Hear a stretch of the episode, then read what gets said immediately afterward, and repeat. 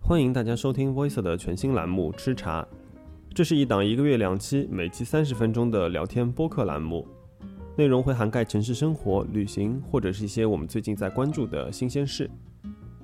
主要由我莫担当主持人，我们会邀请那些有趣的人、深耕自己兴趣的人，或者是四处旅行的朋友们来做客。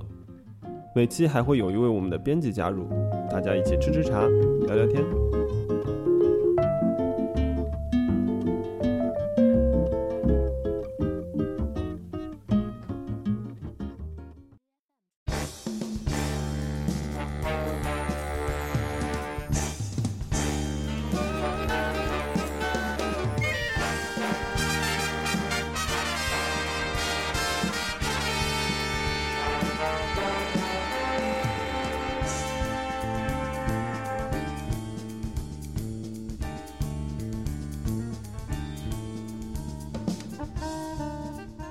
吃茶的第一期节目，我们要聊的是一个神奇又神秘的国家——摩洛哥。有人觉得这个阳光下的国度充满了欢乐，也有很多人会吐槽摩洛哥不过如此。那么严肃的问题来了：这个位于遥远北非的国家究竟好不好玩？今天我们请到了两位去过的小伙伴，从他们各自的视角来聊一聊摩洛哥的旅行故事。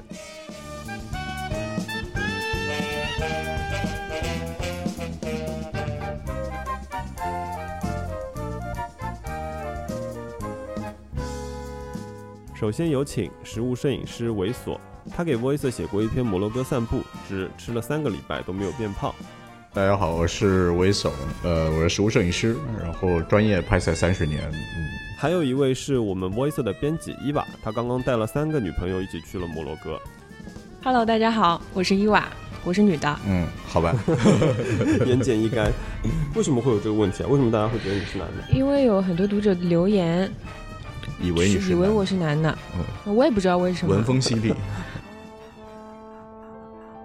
猥琐，你是什么时候去摩洛哥玩的？当时怎么会想去这个地方？哦，我是去年一七年两月份左右啊，去了摩洛哥，然后当时就是找一个免签嘛，对吧？免签是最大的原因。就是我当时想，本来想去意大利，然后结果发现签证你要办的话，可能时间不够。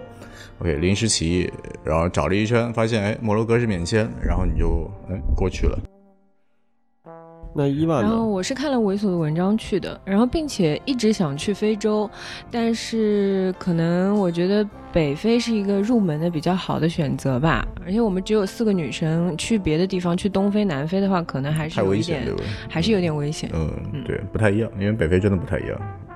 你指的不一样是指它因为靠近欧洲，嗯，一个更靠近，然后第二是它是穆斯林，对，啊，对，这个信仰之类的会导致它感觉不太一样，它其实不太像一个非洲国家，嗯，不太像一个非，它有点像，就是和土耳其有点像，对的，有点像中东，它就更偏中东，对，更偏中东。那飞机刚刚落地或者你打开舱门，你第一下闻到城市味道的时候，它会给你一个第一印象。摩洛哥，当你落地之后，你的第一印象是什么？嗯，我是半夜落地，所以 一片漆黑。对，但是呢，那个呃，就是因为机场离市区还是有点距离嘛，所以其实也没闻到特别大的那个城市的味道。所以其实你第一天，其实黎明之后，你才知道，你才真正的第一眼看到了这个地方。对对对对。那当时你觉得怎么样？就是兴奋啊！对啊，你飞了十几个、二十个小时，你终于落地了，然后。其实不只是黎明，黎明之前，我们我到了我 B N B 那个 host 的家里边，会路过一条街，它那条街其实是一个老巷子，在那个拉巴特的一条老巷子。这个时候你已经感觉到非常浓郁的异域风情了，就是所以兴奋，对，然后加上你看到东西。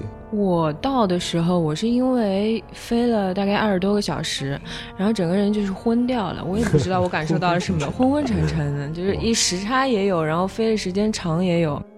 嗯，昏昏沉沉的。我到的时候其实是白天，然后但是就是先是昏昏沉沉，然后等我到了市区以后，因为我们是先从卡萨坐火车直接去马拉喀什。哦，这样，也就也就是你们是从卡萨布兰卡落地对吧？卡萨布兰卡落地的。然后当时因为四个女生，然后之前又被灌输了很多那边很危险的。信息之后。整个人就是又昏沉又紧张，然后就是没多顾着感受什么东西，就是那个那一趟火车先到目的地再说，然后就是还是蛮紧张的，嗯，然后大家都是防御姿势，脸都很臭，然后双手抱自不自觉的就双手抱在胸前，因为不知道没有掌握当地的情况，有个预设了，对，有一个预设了。解，对，就男生可能这方面会比较轻松一些，轻松一点，对，好，那我们稍后再来谈一谈这个安全问题，那我们先来说说玩吧。就是经历过你们这次旅行之后，有没有觉得什么特别好玩的地方，或者说是可以推荐给我们听众的？就我先说啊，其实一共就去了四个地方，就是拉巴特，然后菲斯、马拉喀什和那个坦吉尔，然后这四个地方里面有三个其实是古都。摩洛哥其实一共有四个古城，然后其中有三个就是我记得去了，还有一个是卡萨布兰卡，我没去。嗯，是你因为喜欢去古都吗？还是？哦，对我我对我对历史比较有兴趣，对，而且古都这种老城区，就是说你我印象里面摩洛哥其实就是那种老城区，那种像迷宫一样的那种地的地貌的那种感觉，对。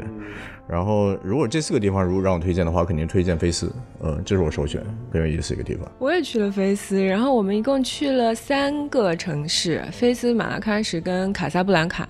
卡萨布兰卡其实是因为电影，然后最后也没去成那个卡费，因为卡费它需要。嗯，预约什么的，然后门口都是游客，也不是很好玩。哦，你说电影里面那个咖啡电影里面那个 Rix 咖啡。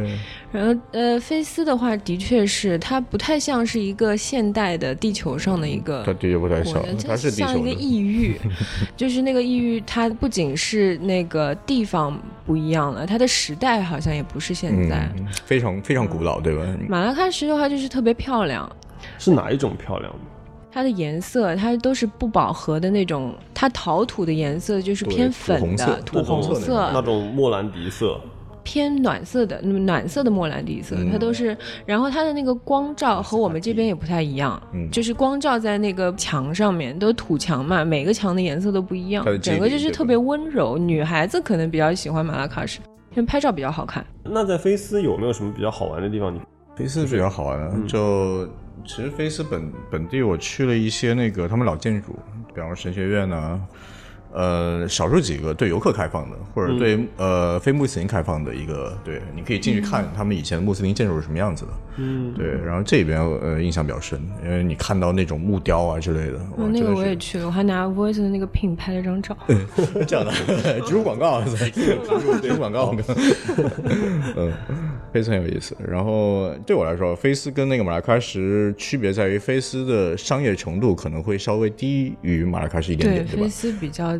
对，你会发现没有那么多特别特别游客的，虽然它也有一部分。马拉喀什的那个就是路上的小青年已经会说你好，但是他们那种就是就是呃跟游客问好啊什么的，就是跟别的有一些外国去起来就觉得还是比较小孩子气的，他就说完以后就没有下文了，所以他其实就只会说这一句，就只会说口头禅。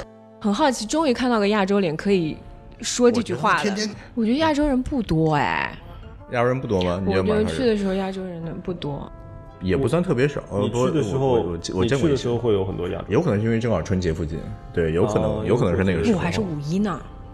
哦，就是你上次那篇文章，后来拍照送的那个那个神学院马拉喀什的那个，我没能进去，你知道吗？啊，它关了，而且当地人都不知道它关了，它叫整修要整两年，然后并且没有任何官方的信息说它要整修。但是你去了以后，你会发现门口竖个牌子还是？我是到了以后，就是地图导到那边了以后，发现它是在整修，整修，而且包括就是住宿的地方，天呐，所有的人他们都不知道。不过想想也是，如果豫园有一天整修了，我们也不知道。对吧？对，我们也不知道。对，因为所有本地人可能不太关心。对。啊，伊娃就是这次去马拉喀什玩了之后，那马拉喀什有哪个地方是你值得推荐的吗？我觉得女孩子应该都会还是想要去那个 YSL 的那个博物馆和它的花园，因为就是自从这个牌子不再是三个字了以后，你可能只能在博物馆里去。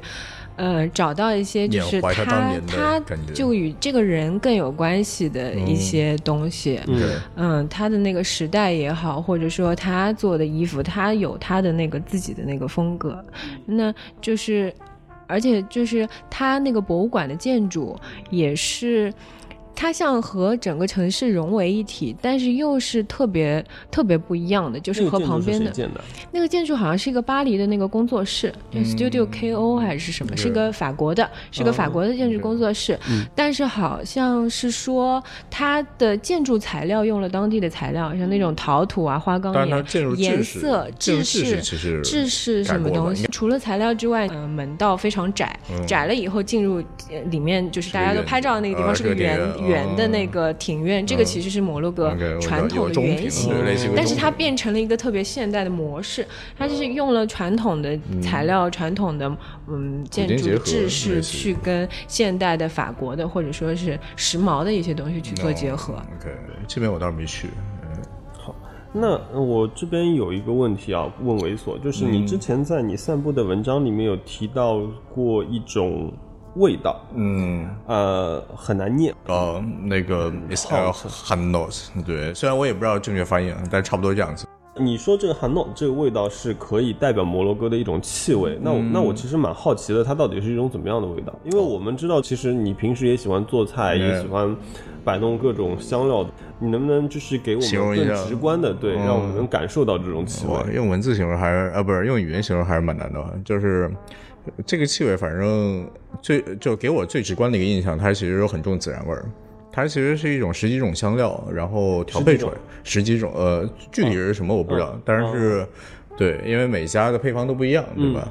然后很重孜然味儿，然后有小茴香的味道，这两个是我可以识别出来的。嗯，然后可能会有一些那个八角啊之类的之类的东西，对，融合在一起。是用来做什么的？它用来做什么？就是你你吃那个摩洛哥那个塔吉锅吗？我什么味儿的都吃了，牛肉的、牛肉的、鸡肉的、蔬菜全。不管什么味儿的，反正里边那个最明显的一个本地香气就是那个，嗯，就是那个的味道。对，就含到，就像我们用酱油，只不过他们变成了用那含到，对，就是这个区别，对。是一个基础香料，类似于，就像你落地了成都之后，就会闻到一股火锅味儿，但其实大家的配料都不一样。哎，对了，就是对每家每家配方，对，就是差不多这感觉。那可能因为你这趟旅程的重点就是吃，嗯，差不多吧。对，吃过玩。但是如果我只让你推荐两家餐厅，你会推荐哪两家？两家餐厅啊，或者是咖啡店？哦，咖啡 clock，对，这个我在之前对之前散步里面也写。骆驼汉堡。哎，骆驼汉堡，我靠，那个骆驼汉堡就吃到撑，就吃到撑，但是味道真不错，对的。推荐另外一个餐厅的话，我可能会推荐那 N U R 那个餐厅，对，因为那个餐厅有意思点在于，呃，它是做那个 fine dining 的，然后融合了很多的，就是欧洲跟摩洛哥本土的一些口味在里面。嗯，对，这是两个非常不一样的，就是呃，算是我就不能说极端，但是两个非常不一样的一个方向。就咖啡 clock 可能是更本土的一个风格。然后那你会吃到一个非常 modern 版的一个摩洛哥的菜，这两个我会推荐。嗯，它是类似于像 fusion 那种，有点对，就有点 fusion，非常 fusion 应该说对，对。但是你会在某些菜里面找到摩洛哥菜本身的一种特质。嗯，那说到摩洛哥菜啊，就是分别跟伊娃聊天，还有就是看你的文章里面，我们有谈到过一个东西叫。蜗牛汤哦，蜗牛对蜗牛就是因为因为你说你从啊汤嘛，对，因为你从最最开始的抗拒这样东西，到最后变成了你最怀念的食物，对，这个其实我还挺好奇的，因为其实我从来都不敢碰蜗牛这样东西，是吧？呃，法法式蜗牛呢？法式蜗牛。我也不碰，我爱吃。啊，是吧？但是我觉得它蜗牛汤里面的那个蜗牛和法式的那个里面味道完全不一样，完全不一样，完全不一样。法式有点像田螺。啊，对，然后它的那个是就是它那个真的是蜗牛，真的是蜗牛的感觉，小蜗牛的。我想问一下，这个东西的口感是什么样子？它是说是一种，比如说像螺丝，呃，是一种就是紧实的，还是说它就是一滩，就是水一样的液体？对，就是介于两者之间吧。呃，你来形容一下吧。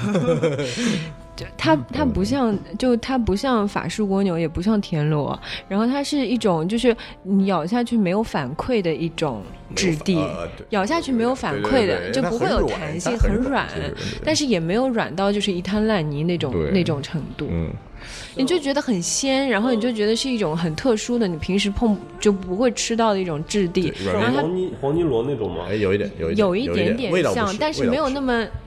没有那么有有韧劲，就没有任何韧劲。就是一个很大号的黄金螺那种。差不多，差不多你你可以这么形容，对，嗯，然后这这个口感是这样的，口但是感关键是那个汤，汤其实有点像中药，就是它的那个香料放了以后也是非常像，对非常像像中中药。对的。然后真的吗？所以就是对它有点像海参，然后放在了一个中药里面，变成了你们最难难以忘怀的一个食物，是这样吗？你不能把整件事情说成 说成 这样。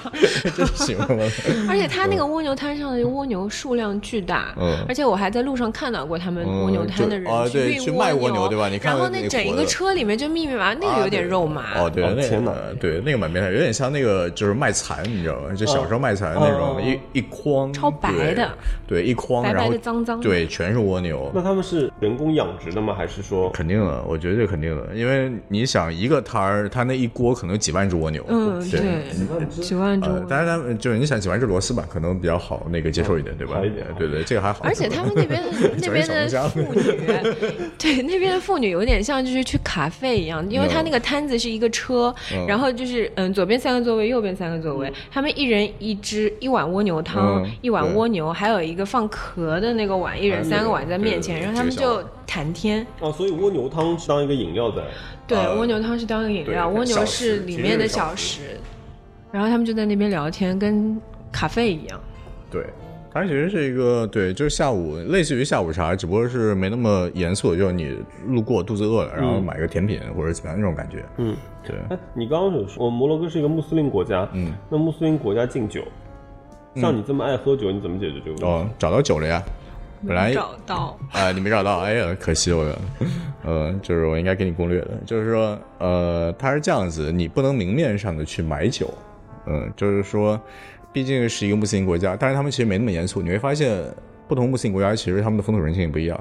那呃，摩洛。对摩洛哥是一个非常开放的一个穆斯林国家，所以呢，他们表面上肯定是禁酒的，但是你会看到一些特别，比方说像马拉喀什那种大城市，它会有一些专门的卖酒的那些店。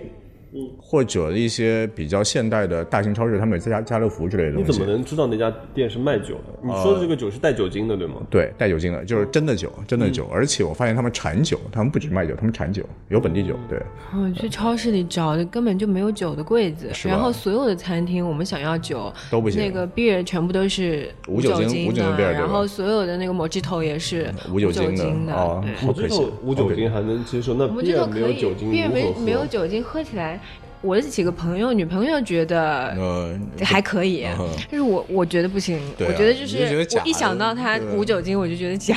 对，就假，而且喝得不嗨嘛，对吧？嗯对呃，我是第一个礼拜，我的确也没找到，因为就是虽然我第一个 host，就是我当天晚上落地飞机以后，第一天晚上我们就开始喝了，但是他那个酒是类似于那种走私品，嗯，对，就是类似于我偷偷摸摸的找个地方去买，因为在那个拉巴特，然后而且三更半夜的没地方买，对，超市都关门了。然后我我一直以为穆斯林国家应该是不能喝酒的一个地方，对我可能接下来一个月基本就跟酒。然后结果呢？对，一个礼拜以后，我突然间就某天搜 Google Map，然后发现，哎，我搜有没有那个专门卖的酒店，对，然后结果发现还真的有。我是真的七天没喝酒，啊，真的七天没喝酒，哦、还好我找到了，不然的话我可能一个人真不喝。对，然后对，像那个他们那个酒店呢，就是一般会有一个很小的一个门面，就是比较低调的。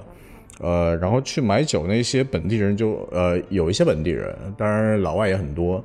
买的时候酒柜也有很多酒嘛，你是买了以后，他们会拿一个纸把它包得非常严实，让你看不出来是什么东西，然后塞进你的包里边。就是路上你千万别拿出来秀。哦，对，类似于这个状态，对。对，就是反正有人破戒，对，然后但是像比方说你去那个家乐福之类大超市，可能你没看到，我去几个大超市，比如 Face 也好，或者马拉喀什也好，它都会有一个专门的区域，它是专门卖酒的，哦，对，然后卖酒的会有一个单独的一个安检的一个类似于保安，呃，然后进去以后，反正大家表情都不是那么的友善，就是可能买酒这个东西还是比较 illegal 的在那个里面。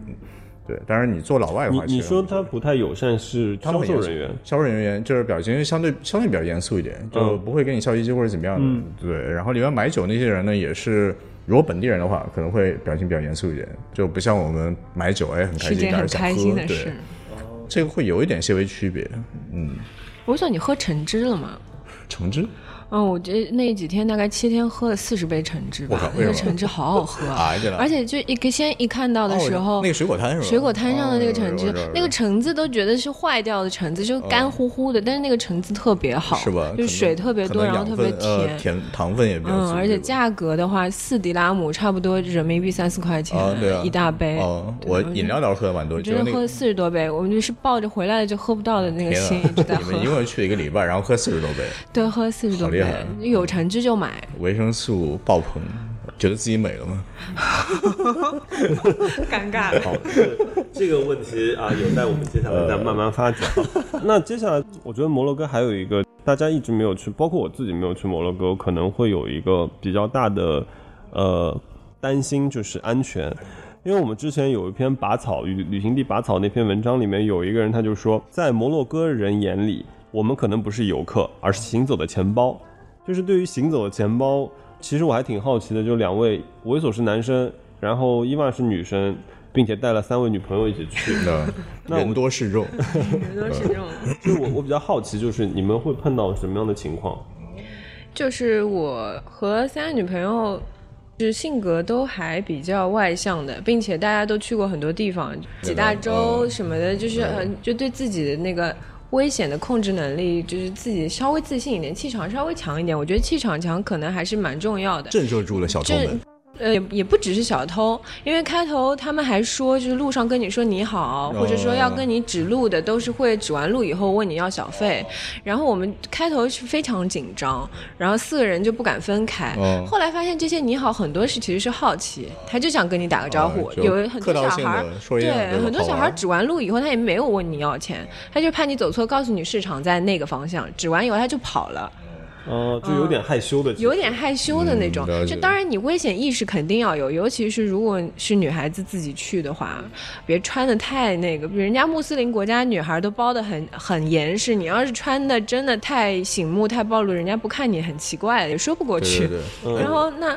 呃，说说起来这点的话，挺挺有意思。发现摩洛哥的穆斯林女孩，她们可以不包头巾的，哎，对吧？都不包，对的，她们对，所以我说的那个就是它不一样的点，这个也是，它非常开放。其实因为它它可能离开穆斯林的核心比较远一些，嗯，有可能，对，或者有可能因为它离欧洲比较近，所以对，就是西方思想。包括那个菲斯的神学院，我们都没有什么，就是穿着上面他们都没有说，因为以前在土耳其那个蓝色清真不是要包头巾才能让你进去吗？当然，哦，其实。摩洛哥没有。摩洛哥本土的清真寺，你要进的话，啊，那那个是另外一回事。对，神院是个景点，不一样了已经。对。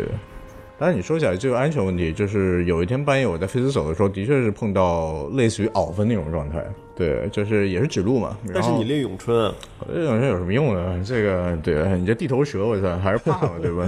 对，就是人家一上来上一堆，呃，也不是，就就就一个，就小青年。对他不是他不是小孩，他不是那种十岁左右的小孩，但是大概二十岁左右，对，一个一个小青年，对，嗯。然后你怎么怎么面对这样的？给钱，再见。所以就是还是花钱 消灾。呃，对，就反正就，当然你这个东西你跟他理论说话也没什么用，但破钱破财消灾嘛，对吧？嗯，你给了多少钱？给了大概有个二十迪拉姆吧，反正就十几块钱人民币，差不多。那其实就就差不多了，对的，就意思意思就够了。但是这个东西你就很糟心这件事情，对吧？你本来以为对方是很好意的帮你指个路，然后结果发现，哎。到了地点，然后突然间换了一个面目面对你，然后可能会惊一下。对，那我觉得摩洛哥的人其实两面性都非常强，每个人都就是有点亦正亦邪的。因为因为像那个有一次我们在晚上走路的时候，有个人缠着缠着我们说要换钱，还是就没理他。本地人换钱，本地人说换钱，而且拿一张人民币。凶他凶凶过了以后，那人就走了。但是另外的一个老头推了一个很重的车，他还会帮那个老头拉那个车，就是好像好与坏都在同一个人身上，就是非常快速的可以看到。我觉得因为你不是他本族人，对，如果是本就本族人对外的一个对对攻击性比较强，有可能吧？当然还好，因为大部分其实碰到还是好人，嗯，对对，还是蛮蛮好的。我之前因为之前跟伊尔聊天的时候，他有说你们去拍照，然后被人围。对，在那个布棉广场，就是那个马拉喀什的那个布棉广场，就那个最大那个广场，有舞蛇的那个地方。我们是因为住了以后，那个住宿的地方已经有一个游客说他拍了舞蛇，然后被讹了大概算成人民币一两百块钱。哇，那这很贵，对。然后我们就不敢拍那个舞蛇，结果看到一个就是一个很无聊的一个游园项目，一个女孩就忍不住了，她那个游园项目好像是掉可乐瓶还是什么东西的，嗯乱七八糟，其实很无聊的。然后她一拿时候玩起手，就是小时候玩的，就很像我们八七就八九十年代套圈那种，然后就觉得和中国有联系了，就想拍一拍了。然后拍了以后就就被围住了，两个被围住，我们四个人。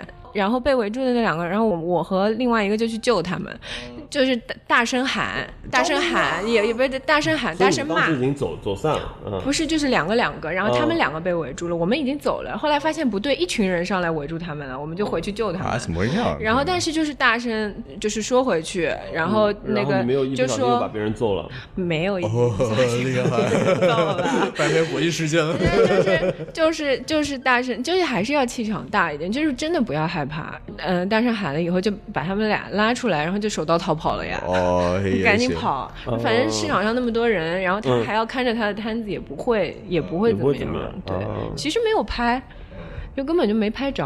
嗯，嗯，但后来就不敢拍了，我们在市场里手机都不敢拿出来，还是、想想还是后怕的。哦天哪，这这可能男生比较碰的比较少一点。嗯，就就就跟就跟我在蒙马特的时候，把手机就直接放在家里了。哎呀，好厉害，对，是一个好策略。可能你在城市里面，那你们在住的地方会安全吗？因为其实你外面再乱，当你回到一个酒店，可以还是可以让你安一下心的话，好一些。对对对，呃呃，伊万你先说吧，你觉得怎么样？我们这次住的三个地方，我觉得都挺安全的，就是关上门以后觉得哦安全了，就有这个感觉。呃有空间了。第一个是一个传统的那种庭院，在我们在马拉喀什住的那个 Riad，这怎么读啊？R I A D 那个，哦就是哦就是大家都会住那个市集，对，对类似于对。然后那个的话，就是里面还有个管家来帮你，就是你们住管 管各种事情，帮你订票什么东西的。然后那个真的是进了门以后你就放下心来，因为在外面还是有安点紧张。，嗯然后第二个的话，第二个的话是就 Airbnb 定的，菲斯我们是住了个 Airbnb，、然后它也是那种就是很。也挺 fancy 的，它是嗯、古建筑里面的一栋，里面大概有可以同时住五六户吧，这样子地方。那像这样的情况，那只跟居民一样的，并不像说酒店那样，你是有一个哦安，保、啊、在马在那个卡萨布兰卡，我们住了酒店，的。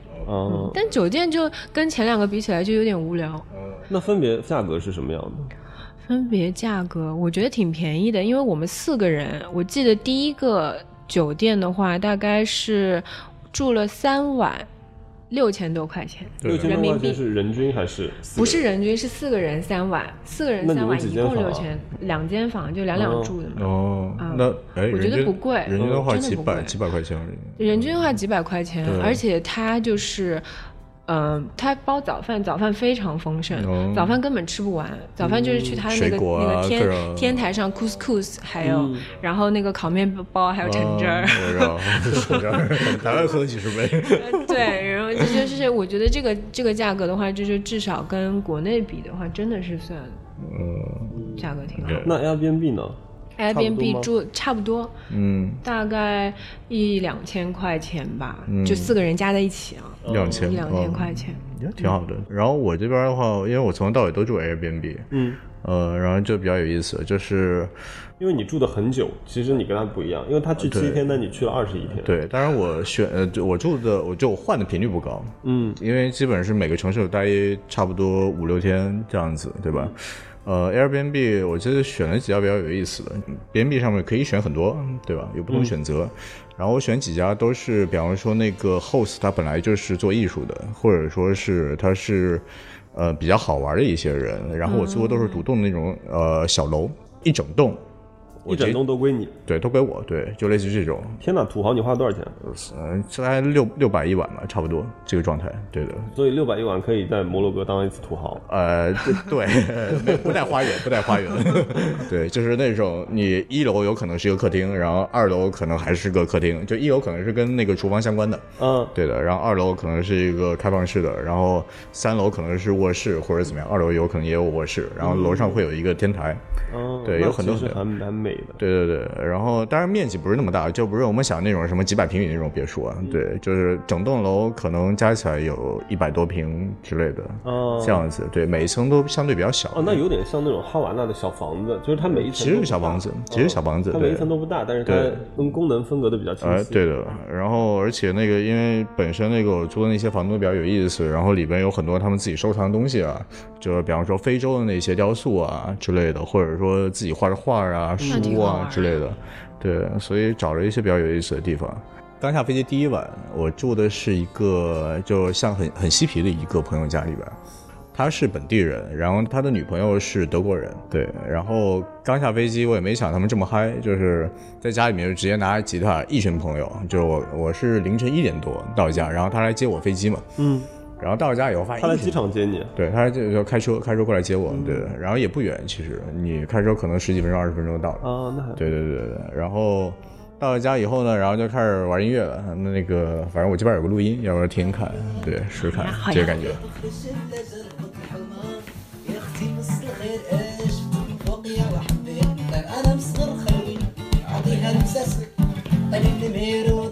وضبري الراس قالت لي سير سينيور قالت لي بول مابور قالت لي اخرين مور كثير وعصا لي قلقت يا بور محيي انا اليوم في الحومه وداير حالة ماريا ماريا وجب الحومه يا 听完摩洛哥散步的上集，不知道你对摩洛哥的印象如何？也欢迎给我们留言说说你的北非故事。在下期的节目中，我们还将继续跟随他们的步伐去摩洛哥吃茶， 比如摩洛哥的什么最值得买买买，以及摩洛哥的火车一等舱里到底还会提供什么样的特别服务。更多关于吃茶的更新，请关注 voice 的微信和微博平台。谢谢大家的收